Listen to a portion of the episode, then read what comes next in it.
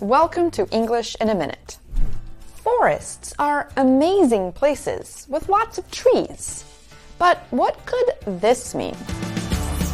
Can't see the forest for the trees. Hey, how is that children's book project going?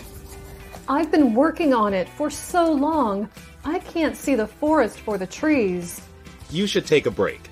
Come back in a few days, then you'll be able to see the whole story much better. Good idea. Lots of individual trees make up a forest.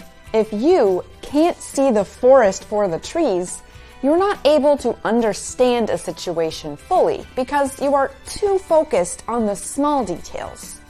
Think of each detail as a tree and the major issue as the forest.